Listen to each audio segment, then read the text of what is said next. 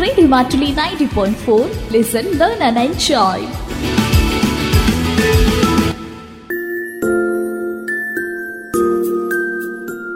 ധന്യമീ ജീവിതം.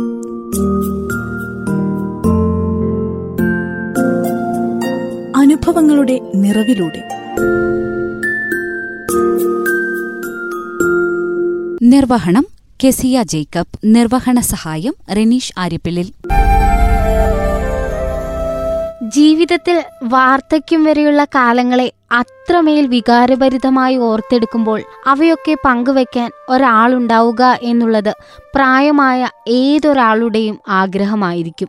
ആയിരത്തി തൊള്ളായിരത്തി നാൽപ്പത്തിയേഴിൽ വയനാട്ടിൽ ജനിച്ച് അന്നുണ്ടായിരുന്ന ജന്മിമാരുടെ ഒരു കാലത്തെക്കുറിച്ചും നീണ്ട നടത്തങ്ങളുടെ കഥകളും ഇന്നത്തെ തലമുറയ്ക്ക് ഒരുപക്ഷെ കൗതുകമായി തോന്നിയേക്കാവുന്ന ചില കഥകളുടെ ഓർമ്മത്താളുകളിലൂടെ ഇന്ന് നമ്മോടൊപ്പം യാത്ര ചെയ്യുന്നത് കൊയിലേരിയിലുള്ള ഗംഗാധരൻ ചേട്ടനാണ്.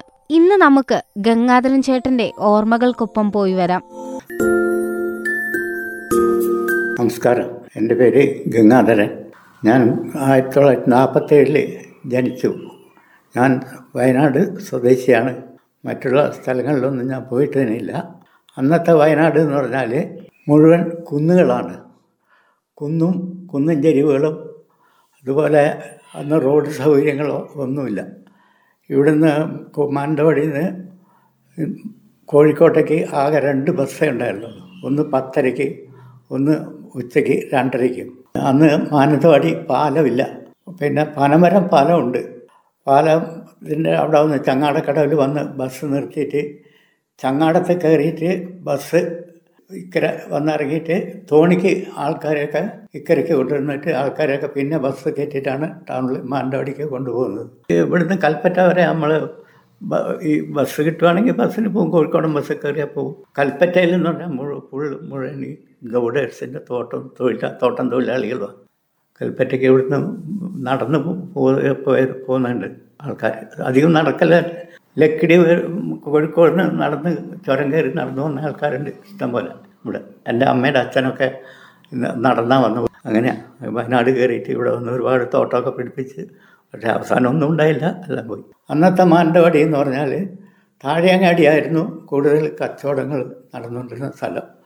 അന്ന് കാങ്ങാടൻ പിന്നെ ചന്ദ്രവിലാസ് ഹോട്ടൽ ഇങ്ങനെയുള്ള കുറച്ച് ഹോട്ടലുകൾ താഴെയങ്ങാടിയാണ് മേലെ എന്ന് പറഞ്ഞാൽ കേരള ഹോട്ടൽ സ്റ്റാർ ഹോട്ടൽ ഈ പിലാക്കന്റെ ഔക്കാർ എന്ന് പറഞ്ഞ ഒരാളുടെ താഴെങ്ങാടി ഒരു മില്ല് ഇതൊക്കെ ആയിരുന്നു അന്ന് ഉണ്ടായിരുന്നത് പിന്നെ ബിസ്മില്ല ഹോട്ടൽ പിന്നെ രാജേഷ് കഫേ ഇങ്ങനെ കുറച്ച് ഹോട്ടലേ ഉണ്ടായിരുന്നുള്ളൂ. മാനന്തവാടി വലിയ വികസനമൊന്നും ഉണ്ടായിരുന്നില്ല. അന്നത്തെ റോഡ് മുഴുവൻ മെറ്റൽ റോഡാണ് ഈ നടന്നു വേണം എല്ലാവർക്കും പോകാൻ റോഡും വാഹനങ്ങളും മറ്റ് സൗകര്യങ്ങളും ഇല്ലാതിരുന്ന കാലത്ത് ചികിത്സയ്ക്കായി പോയ ആ കാലത്തെ ഓർമ്മിച്ചെടുക്കുമ്പോൾ ആ കാലത്തേക്ക് നമ്മളും യാത്ര ചെയ്ത പോലെ തോന്നിപ്പോകും. നമുക്ക് ആശുപത്രിക്കൊക്കെ പോകണമെങ്കിൽ കിലോമീറ്ററോളം നടന്ന് വേണം പോയിക്കൊണ്ടിരുന്നത്. അത് അന്ന് ഒരാൾക്ക് ഒരു അസുഖമൊക്കെ വന്നു കഴിഞ്ഞാൽ മഞ്ചൽ അല്ലെങ്കിൽ കസേരയിൽ കെട്ടിയിട്ട് എടുത്തുകൊണ്ട് പോവുകയൊക്കെ വേണം. എന്റെ അച്ഛനെ തന്നെ അന്നൊരു കാലത്ത് ദ്വാരകയിൽ വെച്ചിട്ട് പാമ്പ് കടിച്ചു. പാമ്പ് കടിച്ചിട്ട് കിഴക്കേപ്പറമ്പ് പാപ്പച്ചൻ പാപ്പു ഇങ്ങനെ നാലഞ്ച് പേര് കൂടി കസേരയിൽ വെച്ച് കെട്ടി മാറി മാറി മാറി എടുത്തിട്ടാണ് മാനന്തവാടി ആശുപത്രിയിൽ എത്തിച്ചത് മാനന്തവാടി ആശുപത്രിയിൽ എത്തിച്ച് അന്ന് ഒരു കേശവൻ ഡോക്ടർ എന്ന് പറഞ്ഞ ഒരു ഡോക്ടറേ ഉള്ളൂ. അയാൾ വന്ന് ഒരു കാലൊക്കെ നോക്കി ഒരു ഇഞ്ചക്ഷൻ ചെയ്തു. ഇഞ്ചക്ഷൻ ചെയ്തപ്പോൾ ഈ കാൽ ഇടത്തെ കാലങ്ങ് തടിച്ചു. പിന്നെ അങ്ങോട്ടുമില്ല ഇങ്ങോട്ടും ഇല്ലാത്ത രീതിയിൽ കിടന്നു. ഒരു കൊല്ലം ആശുപത്രിയിൽ കിടന്നു. ആ കാൽ എന്നിട്ടും ശരിക്കും ഉണങ്ങിയില്ല. എന്നിട്ട് പിന്നെ തിരിച്ച് വീട്ടിൽ കൊണ്ട് കിടത്തി ഒരു കൊല്ലം കഴിഞ്ഞപ്പോഴാണ് കാലം ഉണങ്ങിയത്. ആ മുറിവ് ഉണങ്ങി സുഖമായി നടക്കാനും തുടങ്ങി. അങ്ങനെയാണ് അന്നത്തെ കാലത്ത് ചെറിയ ആശുപത്രിയാണ് ചികിത്സയൊന്നുമില്ല. ഒരു എല്ലാവർക്കും ചെന്നാലും ഒരു മിച്ചർ രണ്ട് ഗുളികയും കിട്ടും. പാരസെറ്റമോൾ രണ്ട് ഗുളികയും കിട്ടും. ഏത് രോഗത്തിനും. അതുപോലെയായിരുന്നു അന്നത്തെ ജീവിതം. ഇന്നത്തെ തലമുറയ്ക്ക് ചിലപ്പോൾ പരിചിതമല്ലാത്ത കൃഷിയും ജീവിത രീതികളും ജീവിതത്തിൽ അനുഭവിച്ചു വന്ന ബുദ്ധിമുട്ടുകളും ഇപ്പോഴും മങ്ങാത്ത ഓർമ്മയായി ഗംഗാധരൻ ചേട്ടന്റെ മനസ്സിലുണ്ട്. അന്നത്തെ കൃഷി കാർഷിക മേഖല എങ്ങനെയാണെന്ന് വെച്ചാൽ ഈ വെളിയൻ തൊണ്ടി ഇങ്ങനെയുള്ള കൃഷിയാണ് അധികവും. ഭൂമി മുഴുവൻ ജമിമാരുടെ ഈ ജമിമാർ പാട്ടത്തിന് കൊടുക്കും. ഈ തിരുവിതാംകൂറിൽ നിന്ന് കുടിയേറ്റത്തിൽ കയറി വന്ന ആൾക്കാർക്കൊക്കെ കുറച്ച് കുറച്ച് ഭൂമി പാട്ടത്തിന് കൊടുത്തു കഴിഞ്ഞാൽ അവർ കൃഷിയെടുത്താൽ ഒരു വിഹിതം ഒരു വിഹിതം. ഈ ജമ്മീന്റെ വീട്ടിൽ കൊണ്ട് കൊടുക്കണം പാട്ടം എന്നാണ് അതിനെ പറഞ്ഞുകൊണ്ടിരുന്നത്. ഈ പാട്ടം കൊടുത്തില്ലെങ്കിൽ ആ ഭൂമി അവർ തിരിച്ച് ജമ്മിക്ക് തന്നെ വിട്ടു കൊടുക്കണം. അങ്ങനെയാണ് അന്നത്തെ കാലം. അങ്ങനെ കൃഷി എടുത്തു കഴിഞ്ഞാൽ വലിയ പുല്ലും ചെറിയ നെല്ലും. കൊയ്ത് മതിച്ചു കഴിഞ്ഞാൽ കൂടി വന്നാൽ ഒരു പറ നെല്ലൊക്കെയാണ് നമുക്ക് കിട്ടുക.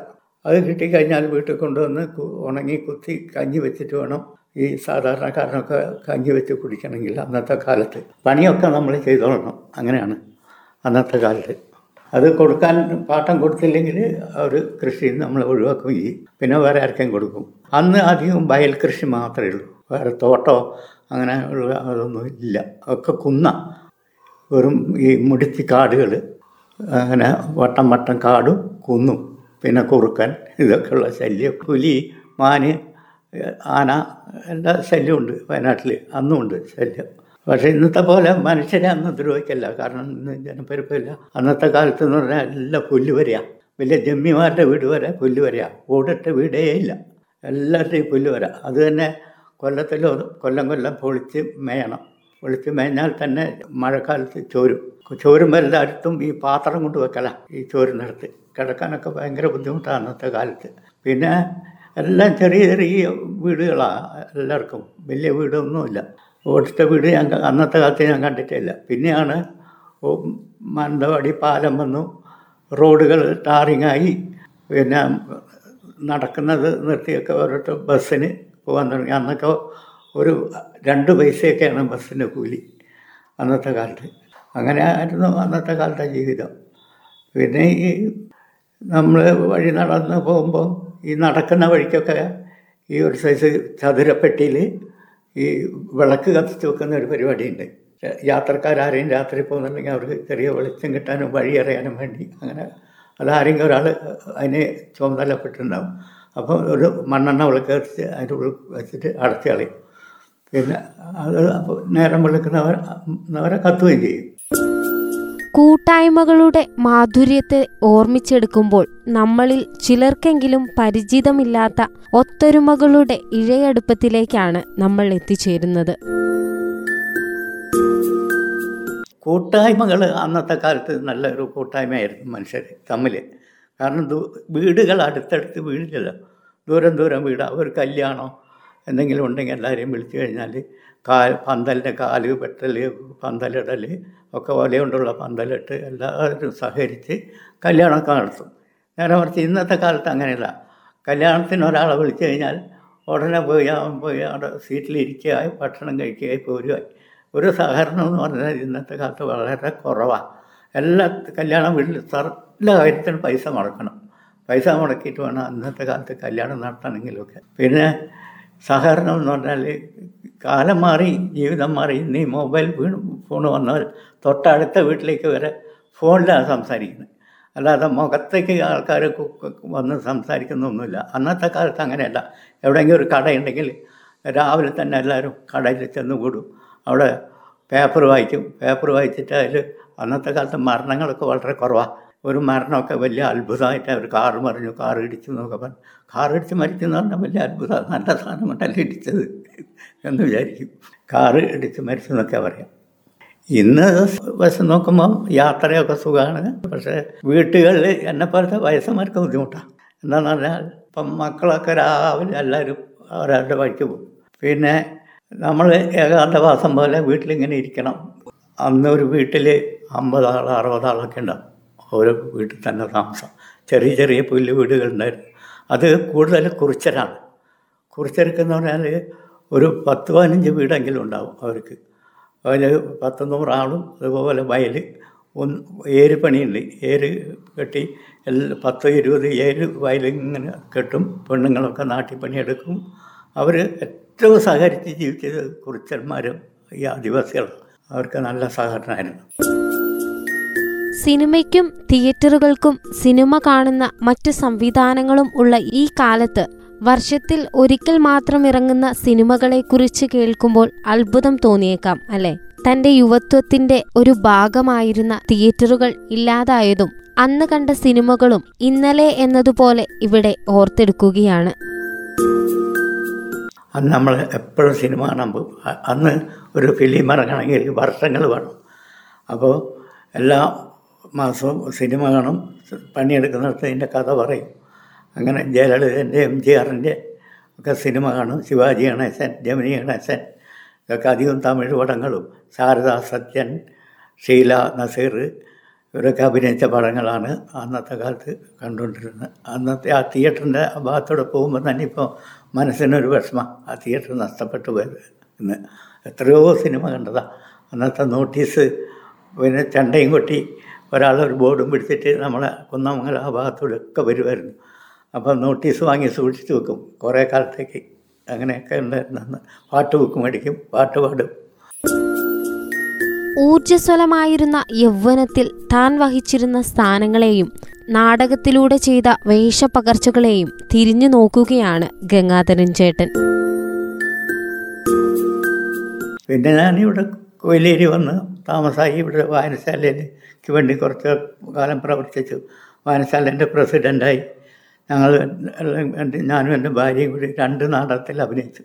സൂര്യാവർത്തെന്നും പിന്നെ ഒരു നാടകത്തിന്റെ പേര് ഓർക്കുന്നില്ല അങ്ങനെ രണ്ട് നാടകം അന്ന് പിരിവെടുത്തിട്ട് കമ്മന അവിടെയൊക്കെ നടന്നിട്ട് അന്നൊക്കെ രണ്ട് റുപ്യ മൂന്ന് റുപ്യൊക്കെയാണ് കിട്ടുന്നത് ഒരു വീട്ടിൽ പോയാൽ അങ്ങനെ അറുന്നൂറ്റമ്പത് റുപ്യ കൊണ്ടാണ് ഒരു നാടകം അവതരിപ്പിച്ചത് സ്റ്റേജിൽ. സ്റ്റേജൊക്കെ ഞങ്ങൾ തന്നെ സ്വന്തം കെട്ടി ഉണ്ടാക്കി. ഒത്തിരി ആൾ കാണാനൊക്കെ വന്നിട്ടുണ്ട്. നാടകം. എന്റെ പേര് പവിത്രൻ ഭാര്യയുടെ പേര് സുമിത്ര. പിന്നെ അടുത്ത് വേറെ നാടകത്തിൽ അവർ അച്ഛൻ മലയാളി അങ്ങനെയൊക്കെ അഭിനയിച്ചിട്ടൊക്കെ ഉണ്ട് അന്നത്തെ കാലത്ത്. ഒരു റേഡിയോ വാങ്ങണമെങ്കിൽ ലൈസൻസ് എടുക്കുന്നതിനെക്കുറിച്ച് ഇന്ന് നമുക്ക് ചിന്തിക്കാൻ പോലും കഴിയില്ല. എന്നാൽ ആ കാലത്തിൽ ഒരു റേഡിയോ വാങ്ങാനും കേൾക്കാനും എത്രത്തോളം പാടുപെടണം എന്നും അദ്ദേഹം പറയുന്നുണ്ട്. റേഡിയോ തന്നെ നമ്മൾ സാധാരണക്കാരന്റെ അടുത്തൊക്കെ വളരെ കുറവാണ് ഞാൻ തന്നെ റേഡിയോ മേടിച്ചത് ഒരു പത്തിരുപത് വർഷങ്ങൾക്ക് മുമ്പാണ്. അല്ലെങ്കിൽ റേഡിയോ കേൾക്കണമെങ്കിൽ അടുത്ത വീട്ടിൽ പോയിട്ട് വാർത്ത കേൾക്കും പാട്ട് ഇതൊക്കെ പിന്നെ സിനിമേന്റെ ഇതുണ്ടാവും. ശബ്ദരേഖ കേൾക്കാനായിട്ട് പോകും. ശങ്കരമാഷ വീട്ടിലൊക്കെ പോയിരുന്നു ശബ്ദരേഖ കേൾക്കും. അങ്ങനെയൊക്കെ ആയിരുന്നു റേഡിയോ. പിന്നെ എല്ലാവർക്കും സ്വന്തം അന്ന് ലൈസൻസ് എടുക്കണം. അന്ന് പോസ്റ്റ് ഓഫീസിൽ ഒരു റേഡിയോ മേടിച്ചിട്ടുണ്ടെങ്കിൽ മൂന്ന് റുപ്യ വെച്ച് അടയ്ക്കണം. അന്ന് മൂന്ന് റുപ്യ എന്ന് പറഞ്ഞാൽ നല്ലൊരു പൈസയാണ് ഒരു വർഷത്തേക്ക് മൂന്ന് റുപ്യ വെച്ച് അടയ്ക്കണം. ഇല്ലെങ്കിൽ അതിന്റെ ലൈസൻസ് ക്യാൻസലായിപ്പോയാൽ എക്സസൈസ് പിടിച്ചുകൊണ്ട് പോകും. അതിന് നമ്പറൊക്കെ ഉണ്ട്. അങ്ങനെയായിരുന്നു അന്നത്തെ കാലത്ത് ലൈസൻസ് വേണം. റേഡിയോ കൊണ്ട് നടക്കണം പിന്നെ ലൈസൻസ് ഒക്കെ എടുത്ത് കളഞ്ഞു. പിന്നെ ടി വി വന്നു. വർഷങ്ങളായുള്ള അനുഭവങ്ങളുടെ ഒരു പാഠപുസ്തകമാണ് ഗംഗാധരൻ ചേട്ടൻ. അന്നു മുതൽ ഇന്നു വരെയുള്ള വയനാടിന്റെ എല്ലാ വളർച്ചയെയും അദ്ദേഹം കണ്ടിട്ടുണ്ട് എന്ന് തന്നെ പറയാം. ഇന്നത്തെ തലമുറയോടും അദ്ദേഹത്തിന് ചിലത് പറയാനുണ്ട്.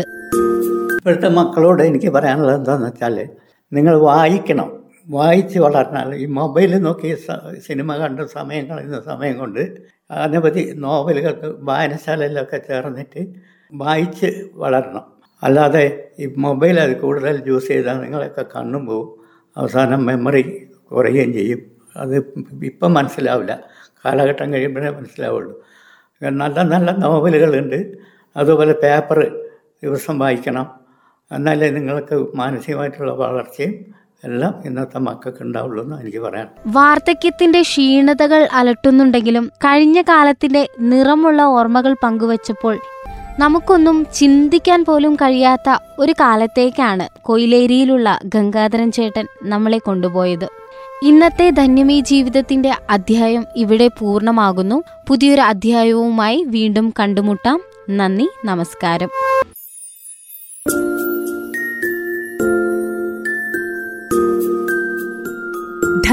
ജീവിതം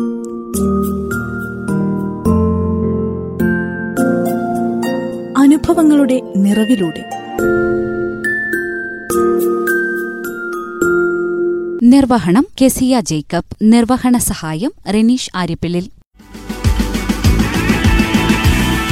You're listening Radio Matuli 90.4. Listen, learn and enjoy.